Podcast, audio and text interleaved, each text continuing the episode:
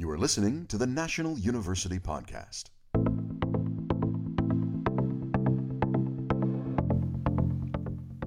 Hello, I'm Kimberly King. Welcome to the National University Podcast, where we offer a holistic approach to student support, well being, and success, the whole human education. We put passion into practice by offering accessible, achievable higher education to lifelong learners. Today, we're talking about how to fix a short attention span. Claims of a supposed attention war have seen new technology blamed for a decline in our ability to concentrate, according to multiple global surveys. Our average attention span is down to 45 seconds. We'll get some tips on how to stay focused and concentrate. On today's episode, we're discussing habits and study tips, plus recent changes of focus and attention in the general population. And joining us is Dr. Mary Streit. Dr. Streit is a full time faculty member in the Department of Psychology at North Central University, where she teaches a wide variety of courses in the general psychology track and both the master's and doctoral level. She's been teaching in psychology for more than 20 years for both traditional on ground and fully online universities. In addition to her teaching, she is a licensed psychologist in the state of New York, where she's responsible for conducting psychological tests and evaluations and providing wellness and work life balance counseling. As a researcher, she has published and presented numerous articles on a wide variety of topics, including auditory integration training, facilitated communication, time management, human resource management, goal setting and teamwork, social facilitation, work life balance, diversity online teaching, and most recently, sustainability and remote employment. She's written and developed many new courses, including social psychology, research design, and was involved in the development of an innovative new approach to teaching online, which makes use of student and faculty video exchanges. And we welcome Dr. Streit to the podcast. How are you? Hey, thank you so much for having me today. Really happy and excited to be here. It's always nice to you know talk a little bit more about some of my interests and some of the research and the work that uh, we've been doing at, at national university well, thank you for being here. Your background is quite impressive. And why don't you fill our audience in a little bit on your mission and your work before we get to today's show? Sure. I think, you know, I remember a couple of years ago being asked to write a little blog about why do you teach? Like what are you doing this for? What's your what's your purpose?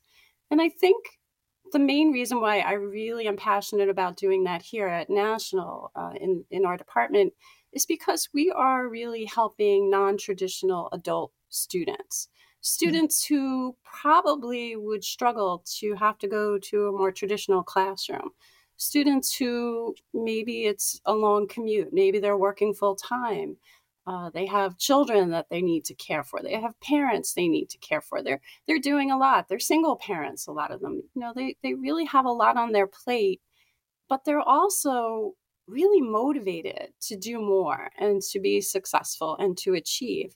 And they're so hardworking and so dedicated. So I'm really passionate about supporting them and being educated. Uh, I came from a family of immigrants. Mm. My hmm. grandmother actually came over from Ireland at the age of 19 on a wow. boat. And she knew nobody. She knew nothing. And she came here and she worked so hard and worked her way up and and you know raised seven children and and mm. um, my both family members. I mean, they're just hard, so hardworking. But the one thing they always instilled in us was the value of education mm-hmm. uh, and how important that is in helping you to get to a different level in the world and to kind of pull yourself up to that next plane of existence and functioning. And my father also was a, a psychologist and a professor at some at one point in his career. He was more of a clinician though, but he was a strong believer in education, especially for women. And he said that it's one thing you'll always have that no one can ever take away from you. Okay. and and i thought that was you know really profound. So i was really always raised with that as being such an important part of who i am and the mission of giving back and kind of helping other people to be able to get that education so they can pull themselves up and to leave a legacy for their children as well So important. I love your passion, and what I really love is that your um, your history is rich in your family. From talking about your grandmother and and how important it is that she really came here on her own and at such a young age. So that's so great, and you can see how it translates into what you do today. So thank you for sharing yes, she, that. She had nine brothers, so she said it was either stay in Ireland and keep taking care of them and doing all the housework, or come to America and maybe have a different future for her. So oh my goodness. Very strong, independent woman. Yeah. I love that. Wow. You should write a book and it should be all about your grandmother and how she's inspired you. I love that. Yeah. Um, so today we're talking about how to fix a short attention span, and I feel like it's getting worse and worse with uh, the technology and just, I guess, the older we get, right? So, Dr. Streit, how has the average attention span changed in the general population in recent years? And if so, how and why and what way? Yeah, well, your hunch is right on target. Uh, unfortunately, the news is not very good. Uh, the average attention span has decreased significantly uh, in the past few decades. Uh, for example, in 2004, it was about two and a half minutes, which, if you think about it, that's really not a lot. That's not very yeah. good. And then it just kept getting worse. In 2012, it was just a little over a minute. It's like a minute 15 around there, less than half of what it was in 2004. And in the past five to six years, it's actually gone down even more. So it's hovering around 40, 45 seconds. Think about that 40 to 45 seconds, less than a minute is the yeah. average attention span from the uh, for most adults in the United States. And, and you know what? And I, I'm interjecting this because now I, I have kids that are in their 20s now, early 20s. So they, you know, I probably they were in middle school when they first got a cell phone. And, you know, the way that social media works, it's like you really have 30 seconds to get that point across and then swipe, swipe, swipe, you know, or scroll up. Um, but even when you're talking to them, I uh, just from a journalism background, my kids always said, you talk too much you ask too many too many questions and it's probably because of that short attention span and 45 seconds is nothing. No it really is not and you're right that the cell phones are mm-hmm. a huge huge problem. They're really it's the screen time but i think the cell phone is really the the biggest culprit there. Um, some people say they're just distractor boxes you know that's what they call them and mm-hmm. uh, it was funny because I was thinking about what I was going to say today. And last night I was trying to talk to my son, and he was on his phone the whole time. And I'm like, I, am talking, trying to talk to you. Like, can you put your phone away? He's like, Oh, I'm just playing a chess game. And I'm like, No, you need to like put it down, and you need to be present. You need to be, you know, in the moment. So why is this happening? Why is it so hard for us to put these phones down and put them away? Um, it's because there's a lot of evidence that our brains release a chemical, something called dopamine, mm-hmm. uh, which is responsible for feeling good. It, it, it, stimulates a part of our brain that is responsible for a lot of addictions, believe mm-hmm. it or mm. not. So you'll get like a little message and you'll get to hear a little ding, you know, you you'll feel your phone vibrate or something. And everyone gets all excited. Oh, it's something new. It's something exciting. And it stimulates that good feeling. Um, but the problem is it's stimulating the addiction pathways in our brain. Mm-hmm. It's not the ones that actually lead to long term happiness and contentment. It's fueling addictions and those type of reward pathways in our brains so we want it to happen and we want it to happen again and again and again and again. And I think the even bigger problem is that the marketing people who mm. are running big business, they're very well aware that this is going on and they're taking full advantage of this. So, you know, and I think for most people it can seem very innocent at first. You know, I'm on my phone, I'm just playing a game and but over time it leads to these you need more and you need more time and you need more of this dopamine and more of this, just like any addiction. Um, and it, it, can lead to things like um, online shopping, which I definitely have been guilty of. Sometimes people say so much so where they associate Amazon packages with dopamine. You know, Oh, it's kind of like the adults' Christmas when they see the the Amazon packages outside their door and things like that. But it can be problematic where you're spending, and then all of a sudden at the end of the month, you're like, "Wait, how much money did I spend? That's not good." Um, or gambling, or just spending a lot of time um, on like social media or other platforms. You can kind of it's like the great time suck. You can lose large chunks of your time, uh, and and it's problematic. So if you ever left your phone at home, for example, or you couldn't find it, I don't know if you've ever had that happen. Oh, I have. And you're all, you just feel empty. Like, oh my gosh, I just forgot what like the most important thing in my life. You know, I need to go back and get my phone. Somebody's trying to get a hold of me, Yes. you know, and, and you just, and it's an unfortunate, it should be something we do maybe once a week just to try to wean us, uh, you know, wean ourselves off of that. But we do have such a dependence. And then as you're mentioning the social media and playing games, um, just getting likes, you know, on the in, Instagram Yes. or Facebook or whatever, and it's it's so it is addictive, and especially for the kids that have grown up with that.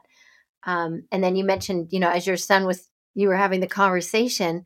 So is multitasking also part of that short attention span? Is that sort of something I know women seem, you know, we tend to be multitaskers, but it's in a different way because it's really in your neurological. Yeah, so I was going to talk about that uh, in, in a little bit, but yeah, it's definitely not ideal to be multitasking. Everyone seems to think, oh, it's so great. Look at me. I'm multitasking. I'm doing all these things at one time. And the problem with multitasking is you're not doing those things well, and your attention and your focus is divided. And believe it or not, that actually causes a lot of stress uh, on your body, uh, psychologically, and also in your brain, because it's Mm. like you're being asked to do too many things at once. I don't, I, I'm, I've had those days where I'm like, nope, I got to stop and I got to prioritize. What am I going to do? And I'm just going to do it and try to do one thing at a time. Uh, it's actually to your benefit to do it that way. Um, I kind of, I think it's part of the time urgency that we're all feeling that we need to kind of get everything done so quickly. Mhm. But in our rush to get everything done so quickly, we actually end up losing time and efficiency. So I, I, I like to make an analogy to uh, I don't know if you've ever been in traffic and there's Mhm. somebody who's like right on your bumper and they're trying to get around you and they're in such a rush and then you're like okay you know go around me go ahead and you see them racing and weaving in and out of traffic and you're like oh my goodness and then you roll up right next to them at the light at the red light. And it's like, what are you doing? It's the same thing. Like they're putting themselves through so much stress and anxiety and pressure, and they wind up in the same place. And it's really to their detriment. Uh, so you want to just take your time, try to do one thing at a time, and do them as best as you can in the time you have, but try not to put so much stress and pressure on yourself to get it all done I love that analogy. usually it, it works out in the opposite way, usually, where it even takes you more time, more stress, more anxiety, and it doesn't work. No, I think that's a great analogy with the traffic. And that just happened to me yesterday. And I was like, really? All of that. And, you know, it's just, you know, we want to live with the, as less stress as we can. But, um, you know, I, I have to write everything down now because I'm older, but I just want to make sure.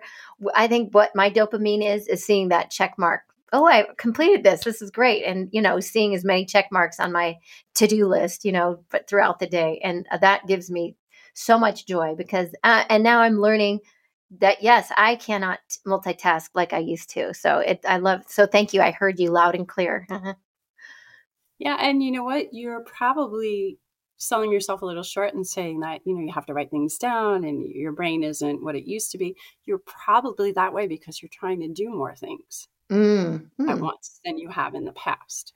So it's kind of like your mental capacity is being taxed and we're being pushed and pushed and pushed and pushed.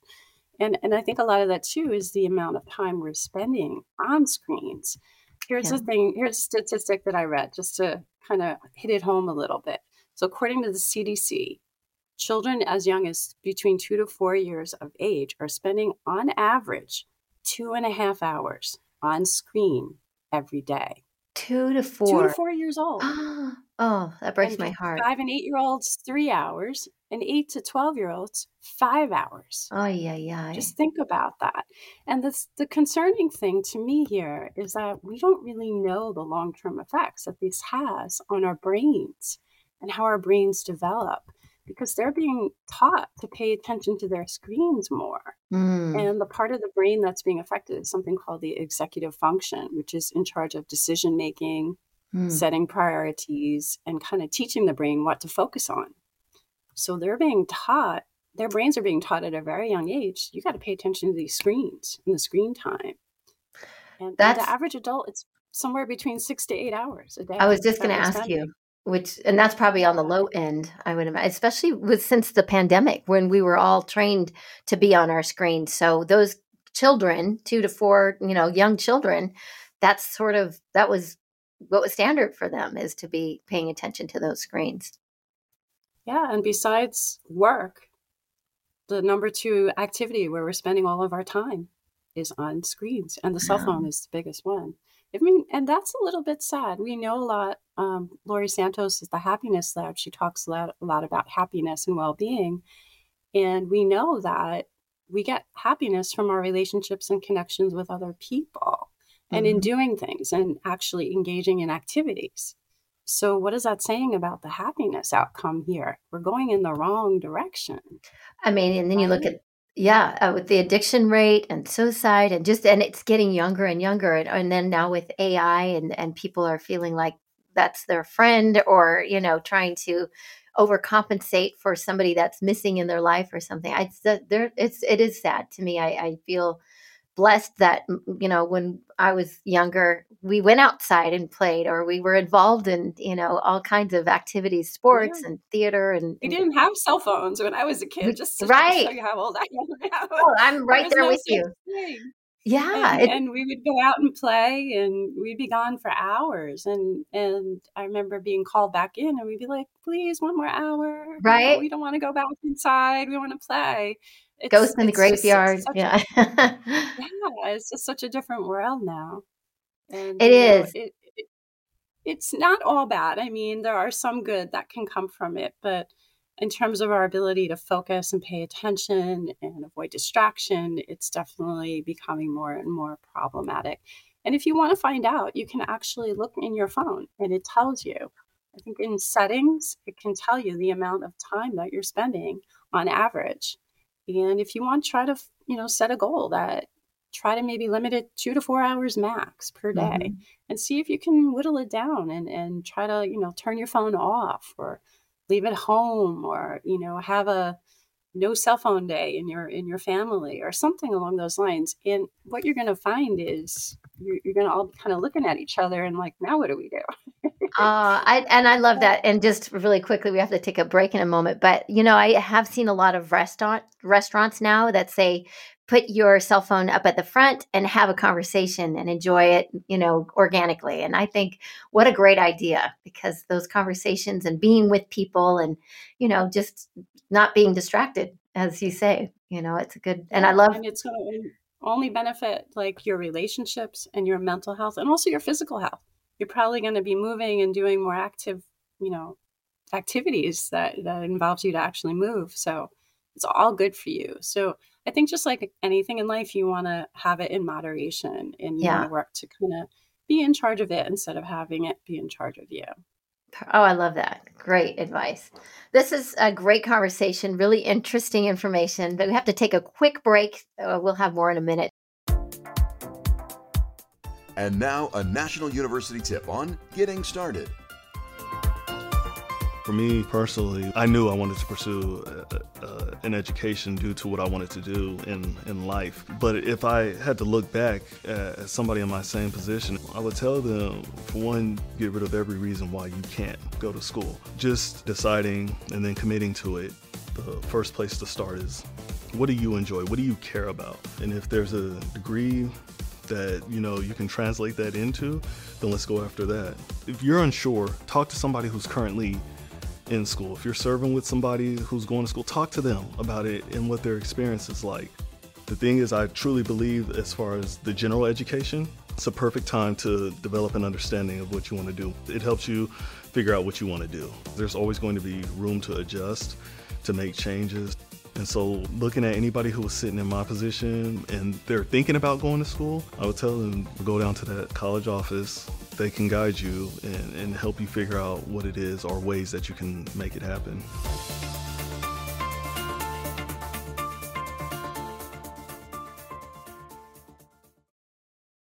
Don't go away. And now back to our interview with Dr. Mary Streit. And we're talking about habits and study tips, plus attention span shortening. And this has been fascinating. And we've been talking the first half really about multitasking and just how uh, technology has made such a difference in this short attention span. Uh, doctor, what, if anything, can we do differently to improve our ability to focus, pay attention, study? Uh, what, what are some of your tips? Well, there's so many different things that we're still learning uh, about, you know, how to do things differently or, or better. Um, one thing, for example, is to actually try to memorize some mm-hmm. things mm-hmm. that are important to you uh, instead of going to Google uh, for everything. Uh, the Google is creating digital amnesia in people, or something that we call the Google effect mm. where um, people are less likely to memorize or commit information to memory because they can just Google it. So yeah. we're very adaptive human beings, and we're kind of cognitive misers. We want to try to save as much energy and time as we can. So we're like, well, why should I spend time memorizing something if I can just Google it? And the mm reason is because it allows you to really have a depth of understanding of a topic and it also allows you to connect it to other topics and to be creative mm-hmm. and to look for patterns or themes or and to make other connections. And uh, unfortunately, uh, our brain is learning to disregard information that we find mm-hmm. online, mm-hmm. uh, which is kind of interesting because of this Google effect. And every time we use Google and we look something up, uh, the less likely we are to retain what we see long term. That's really so interesting. interesting. Right? Yeah, no, I mean, and I'm a big proponent of writing things down. That's just old school me, you know, and back in the day, if I see it and then I can see the way I wrote it rather than seeing it off of a computer or something. And I still kind of do that. But I wonder, my mom pa- passed from Alzheimer's, and I wonder, you know, that rate seems to be going up higher and higher. And probably because you know, we're not really exercising our brain the way we used to. Think about your grandmother. And I'd look back and what a hard worker she was. And she knew what she wanted, and boom, she was so young and she attained her goals. But it just seems, and she didn't have Google to do it for her.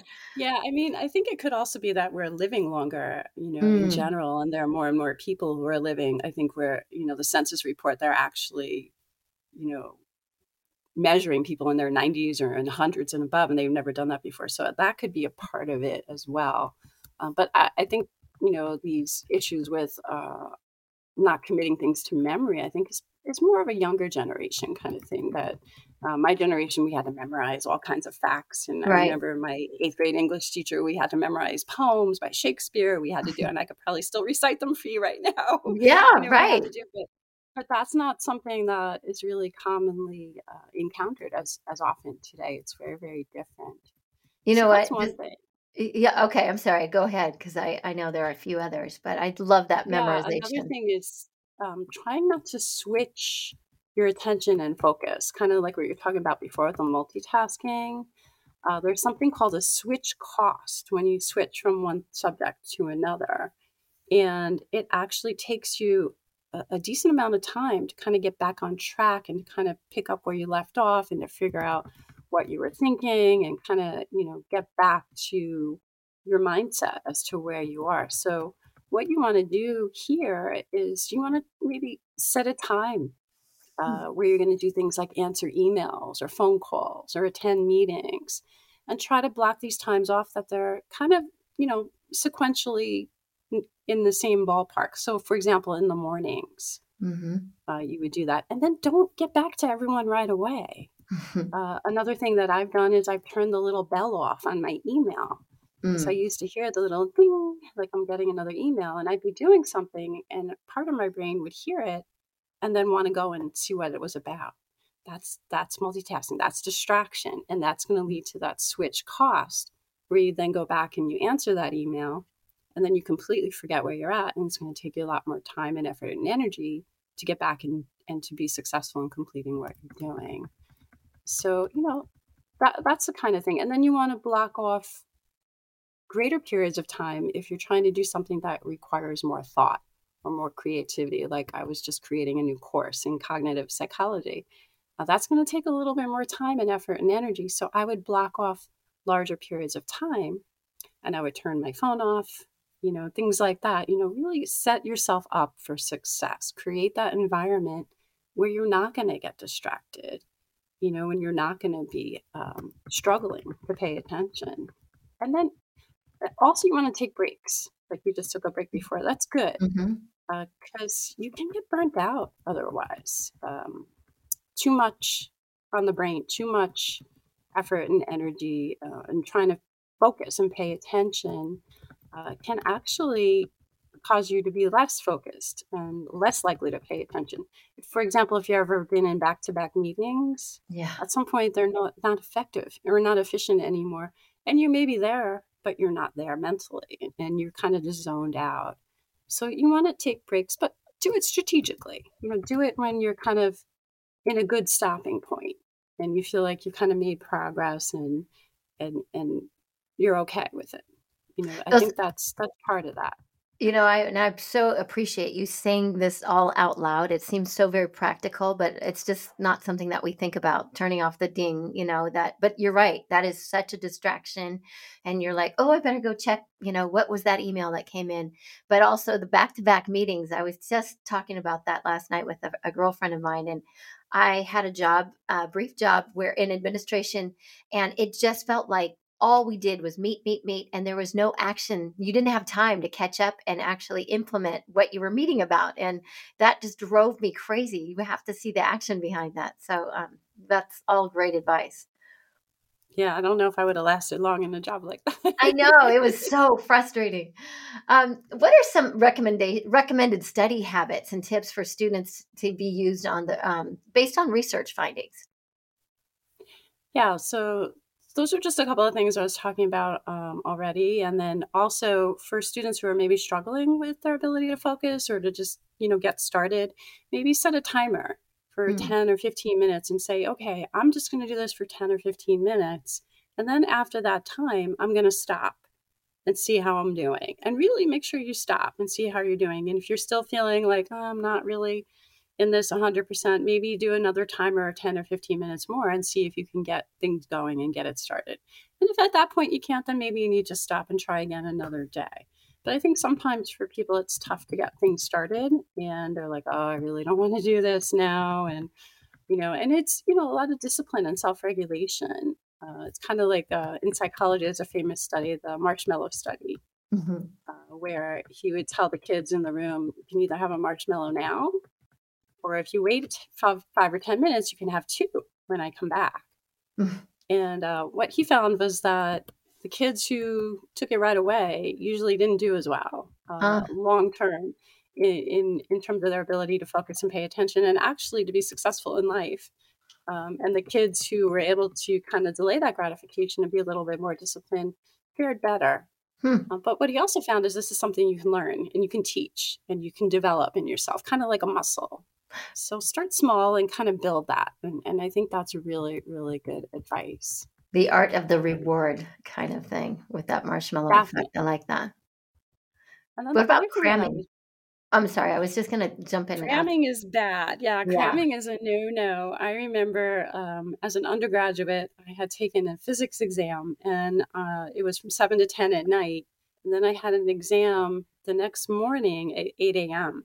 Mm. And what I had to do was read the entire book for my uh, psychology testing and assessment course uh, in one evening. So I oh con- continued to stay up the whole night and try to cram all this in. And I took the exam at 8 a.m. I don't know how I managed to do that looking back. uh, and, and I did okay, but I probably didn't retain any information long term from all that cramming. So that's something uh, it's called mass versus distributed practice. You want to do a little bit at a time. You want to be the turtle. You don't want to be the hare. The turtle mm-hmm. wins the race. You want to try mm-hmm. to do a little bit every day. So even if you do just an hour a day um, and try to break down your work into smaller tasks, like maybe Monday you'll go and you'll check in and you'll see what is your assignment for the week. And then that's all you'll do on Monday. And that's okay. You're going to kind of build momentum.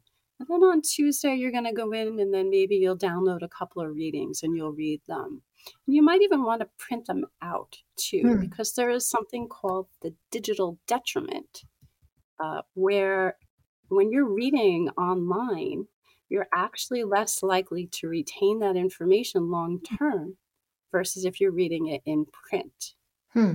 Uh, so that's something that is, I think, of real interest to our students, and it's particularly true under timed conditions. So when you're feeling like pressured or stressed, so it's it's something to really think about. You might want to print out some of the articles and then have them and take them with you. Um, our brains actually remember information better when it's on print. Um, it's less visually demanding. It's less distracting because there's a lot of things going on as well. A lot of times, um, and you're also able to remember the physical location of certain words or phrases. Mm-hmm. And then you can kind of flip back and forth to things a lot easier when it's in print than when it's online.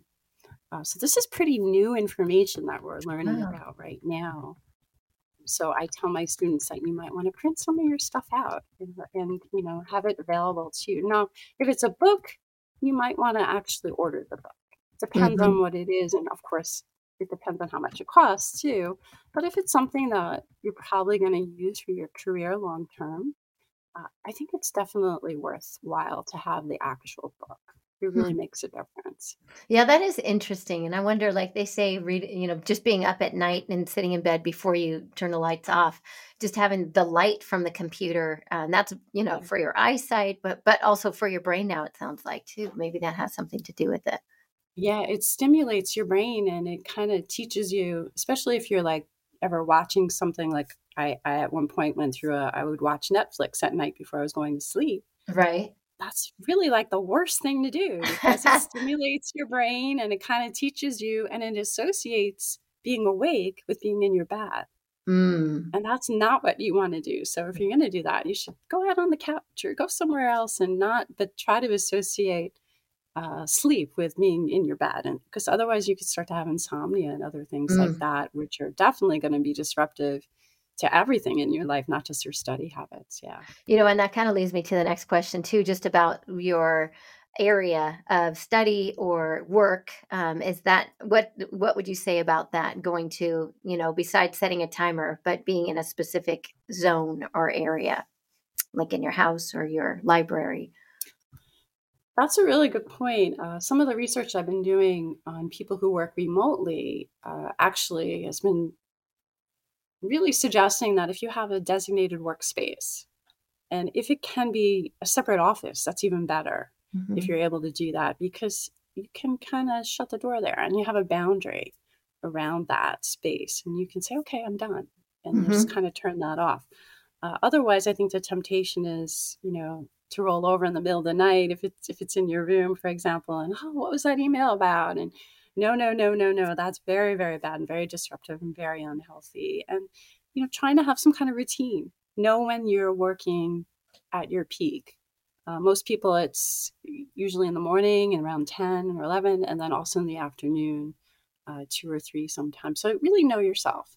Some people mm-hmm. are the larks the morning people you know who you are and then there's also the owls, the night owls, uh, who are more um, kind of awake and alert in the evening. So I think you want to try to, if you can, plan your day out according to when you are at your peak or, or when your brain seems to work best. That's great. That's great advice, and and probably goes to, you know, the best advice you have for anyone to increase their attention and focus, attention span and focus. I think that being on a schedule and being in that specific designated workspace that's great advice. Is there anything yeah, else? I, I, think at the end of the day, like I think we were talking a little bit at the break, there are only so many hours mm-hmm. for us to get, and we have to just say, you know what, I can do this tomorrow. Mm-hmm. You know, and I, you know, I did this for today, and that and that's good and just check that off your box and say i did that and that's and then leave it you know and and have a good stopping point but don't try to do it all in a day mm. um, i was just reading a really good book by james clear it's called atomic habits i don't mm. know if hmm. you've heard of it yeah i have heard of it about, he talks about just this that we oh. need to just try to do little things and create these habits like maybe 15 minutes a day as a start and mm. then over time build and make them longer and and I think that's really helpful, especially for all of us who are, you know, trying to do so many things. And and the other thing I think is, you know, uh, I was recently uh, listening to a podcast by Michelle Obama, mm-hmm. and uh, she was talking to Oprah, mm. and uh, she was saying that, you know, she used to think that she could have it all, and she still thinks she does. she can, but not all at once. Mm you know and and i think that's the key because I, I feel like sometimes we're being pulled in so many different directions and it's really tough to try to tune everything out and, and to stay focused on what you want not what everyone else is doing and, and what what they're all focusing on and, and and focus on what you want. And and the one thing the final concluding thought is stay off of social media if you can. Uh, just good point. get rid of it completely and you will be so much healthier and happier in every single way, shape, or form. It really is all the research, all the data. It's just really, really bad for you.